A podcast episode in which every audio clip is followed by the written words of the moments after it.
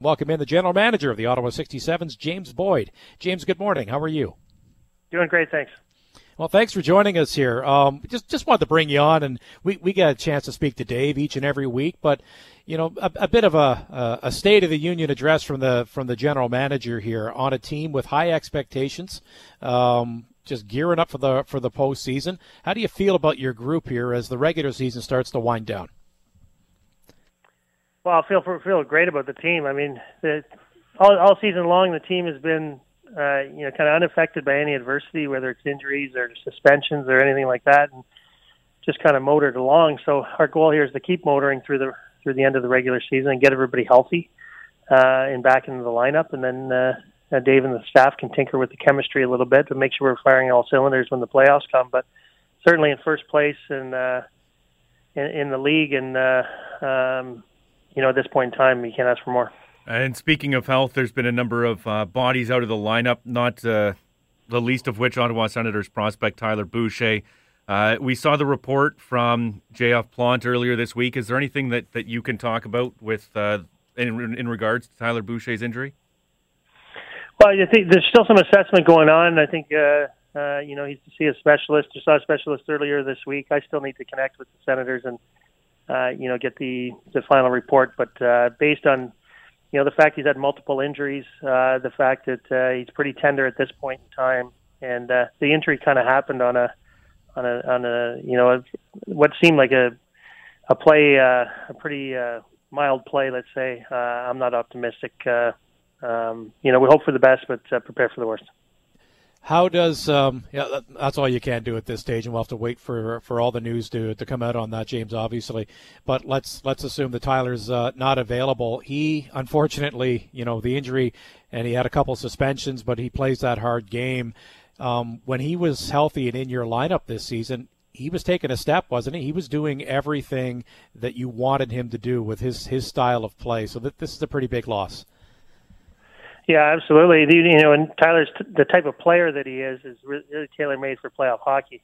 You know, the, he's he's rugged. He's at the front of the net. You know, all those cliches that you talk about. Uh, uh, you know, that, that translate well into a, a seven-game playoff series. He has all of that. So, yeah, he was starting to. Uh, uh, you know, there's been stops and starts here in his career, um, and uh, I thought he had a great World Junior. Um, you know, unfortunately, was injured at that tournament, and then. Uh, uh, he's been, you know, in the 21 games he's played for us, he's been a he's been a very effective player. So I know those types of players now, uh, you you know, that play like Tyler, big guys who play like big guys, and uh, that robust game, they're really really hard to find. And you know what? There's not many of them around our league. Uh, there's not many of them, uh, um, you know, in the minor pros. So uh, I think the key for Tyler is he's whatever the the prognosis is here. He's got to he's got to focus on getting healthy, and he's going to be uh, an excellent pro player kind of a, a bigger question here and, and bigger than, than what we saw with Tyler Boucher, but we've seen what seems like more shoulder injuries as of late, and, and with the Ottawa Senators specifically, Josh Norris. Uh, you can go back to Colin White and, and so on and so forth. Uh, do you have, uh, I know you're not a doctor, James, but do you have a reason why there may be potentially more shoulder injuries at this point in time than we've seen in the past? No, I'll even I'll even say uh, Kenny, I have no medical knowledge. Let's put it, you know, I'm uh, that far removed. But the fact is, these things sometimes go in in in uh, in cycles. You know, uh, a few years ago, the main concern was the groin injuries and the uh, injuries in the upper abdomen, and that seems now, you know, there's there's been less of that, and it seems now that, in the, I guess, in the Ottawa region, the focus is on shoulders. But I, I think I think it's just a little bit of luck and and the fact that this this stuff is kind of cyclical, and you notice it when it uh, you know becomes a factor. But I'm not sure that there's more uh, um, you know more shoulder injuries than uh, uh, if you look at all the other teams in the league uh, or around junior hockey here. I'm not sure that it's uh, it's not an anomaly, you know, anomaly. 67's general manager James Boyd's joining us. Okay, so we we've got uh, uh, a settling in period and then some since the trade deadline, and you made some big acquisitions then. Um, now I know Logan Morrison's missed a little bit of time recently. Doesn't sound like it's too serious though. Uh, him and Mintyukov um, have both of them um, been exactly what you were expecting to get when you made those big deals. Oh yeah, for sure. You know, the, the Morrison. You know, he's been scoring at a tremendous clip since the time he joined our team, which is just a continuation of what he's been doing over the last two years. Um, you know, he's he's very down to earth personality. He's uh, obviously an experienced player in the league, but he's just fit in with our team seamlessly. And then Mintyukov, similar, where uh, you know he's really kind of morphed into our style of play. He was more of a, a run and gun player when he was playing in Saginaw. Um, and then, you know, he kind of arrived here and I think took a look around and said, all right, this is the way that these guys play. And he's, uh, I don't want to say sacrificed a bit of offense because he's still got 78 points here, um, you know, in 61 games, but uh, he's definitely playing our style, which has been really effective. So both those players have, you know what, they've entered the lineup. It's like they've been here forever. Uh, I think their team after the trade deadline took a little bit of time to get adjusted just with the chemistry, different chemistry with the team. But that was also compounded by the fact that Morrison was out of the lineup, um, you know, with a, with a minor injury for a stretch of time. So now that we're, you know, Morrison will be back in the lineup, uh, I believe, this weekend, um, and we'll get start to build that chemistry back. But again, it's time for Dave to tinker with the lineups and the coaches to f- kind of fine tune things, get ready for that first round of playoffs.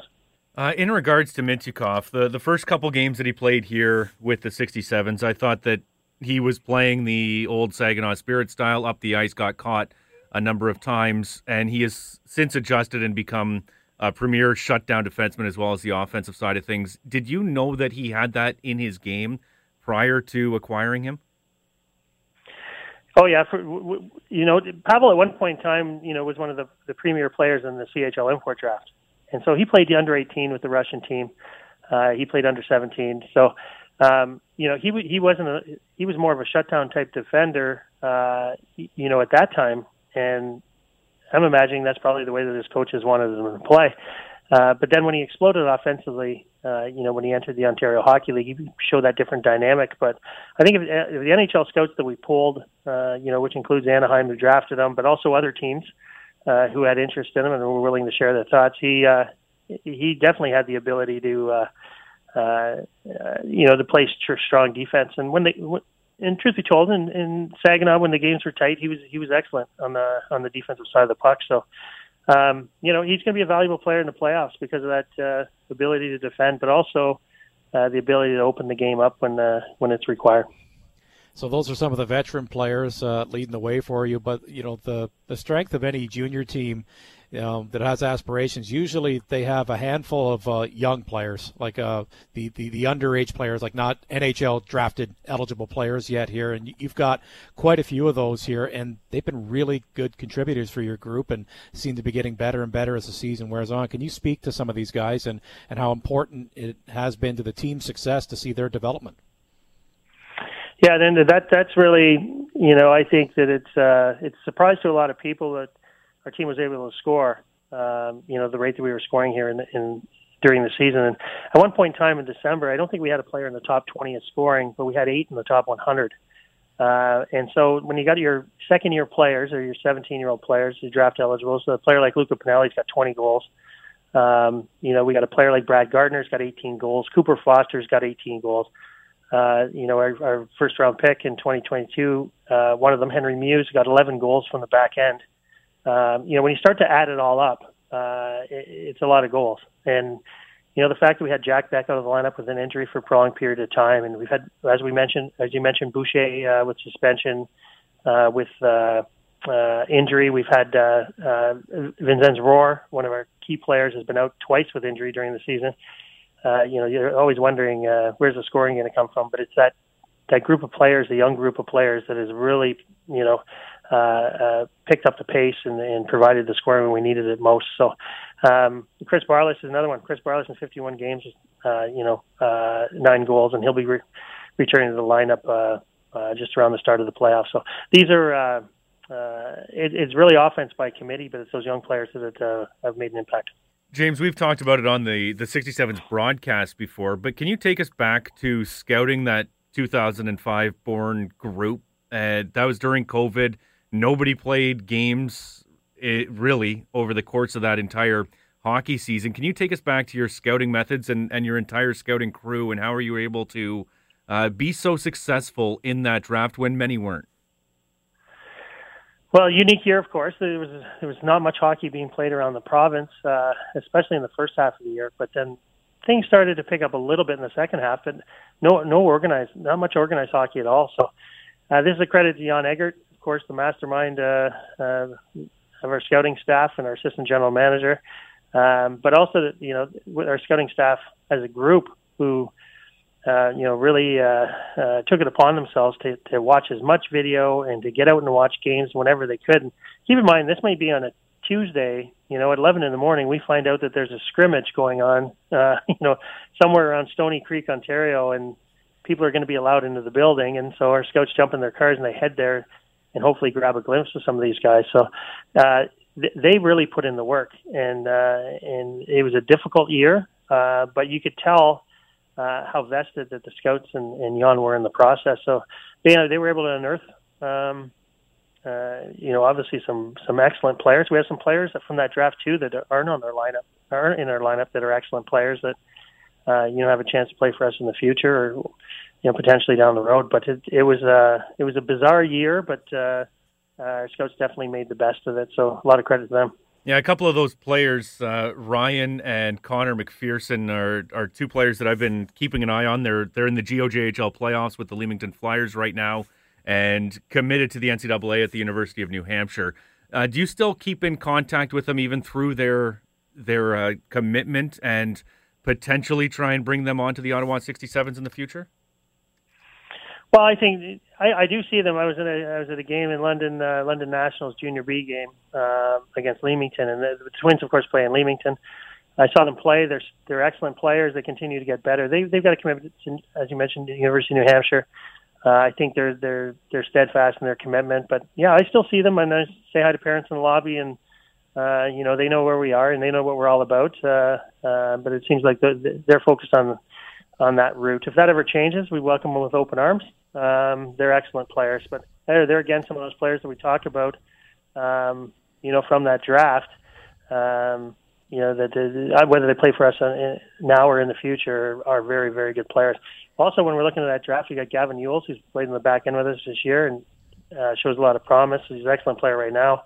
Uh, Bradley Horner, who joined us halfway through the season, uh, he's going to be a key part of our defense uh, uh, crew moving forward. So it was a really, really deep draft. But again, it's a credit to our scouts. Well, as we're talking draft, um, you, you wear many hats as the general manager here. We're approaching mid March. You know, how busy are you and the scouts right now? As you know, other seasons uh, are starting to wind down and, and starting to get uh, some final looks at some guys to think about this uh, this upcoming draft. Well, that's that's we're out every day.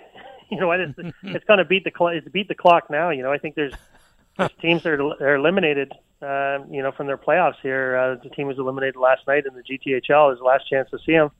So we're out every night trying to get last looks at players, and our scouts are comfortable with the list that they've they've compiled, but they, you can never you know see too much. So we've been out watching all those players traveling around the province, and uh, and that's going to continue for the next bunch of weeks. So as much as it'll be fun to be around the 67s here while the team's doing well and the excitement of the playoffs. Uh, our scouting staff is focused on uh, way down the road, uh, you know, as they watch this next group of players. And the draft's coming up quick. The draft's going to, you know, the, the end of April during the second round of the OHL playoffs. So you got to be organized.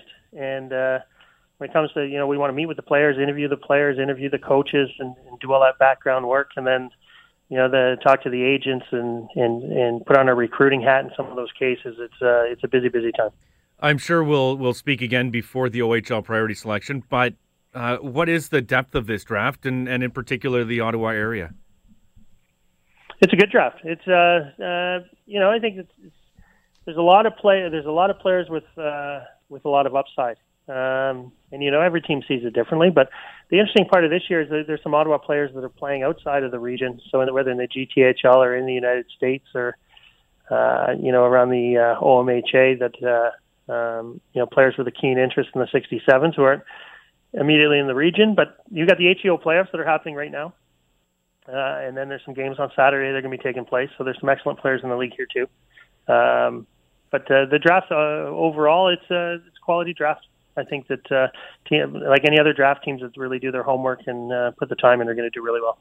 And playoffs three, four weeks away. I, I, I lose track. It's eight games away in the regular season. uh, before the playoffs start. What's your excitement level? I know you always want to open up at home and and have that opportunity to play at the arena at TD Place, but are you excited to see the what the team can do at the Slush Puppie Center and uh, potentially uh, take a look at a new rink that could impact something that uh, OSEG would do down the road? Uh, yeah, it's going to be an, it's going to be uh, an interesting experience. I know that uh, I've been over there a bunch of times this year to watch games, and what a facility it is. Um, so yeah, it'll be exciting playing games there. I might even head over tonight to check out some of the game, uh, uh, you know, and do some. Uh, uh, it was kind of a facility tour uh, help get ahead of things a little bit. But um, yeah, it's, it's nice to see those new buildings. Uh, you know what possibly might be happening uh, here in the future, but we don't want to get too far ahead of ourselves. We want to focus on that first round and um, and, and make sure that we're uh, firing on all cylinders, like I mentioned. But the, the most exciting part over the next couple of weeks is watch our team finish the regular season, and like I said, see that those line combinations and defense pairings and how things are going to start to shape up. But this team's been a lot of fun to be around all year. They're extremely hardworking group. Uh, you know, they they they're they're uh, respectful. They they're fun to be around, and uh, really, as we mentioned, uh, uh, you know that that scoring by committee, but it's really a team concept. You know what? Our specialty teams have been excellent all year long. Our goaltending's been excellent all year long uh, and, and players playing in different positions, playing in different roles. That's really a credit to the players that uh, they've bought into that team concept and support each other. So it's going to be exciting for us for them to finish the regular season, and then exciting to, to you know move into the playoffs against a quality opponent. Yeah, it should be a lot of fun just to track as as fans and media as well. Strong team and uh, a real possibility to play deep into May. Wouldn't that be a lot of fun? James, always appreciate the visit here on the show. Thanks for joining us this morning. Thanks very much, guys.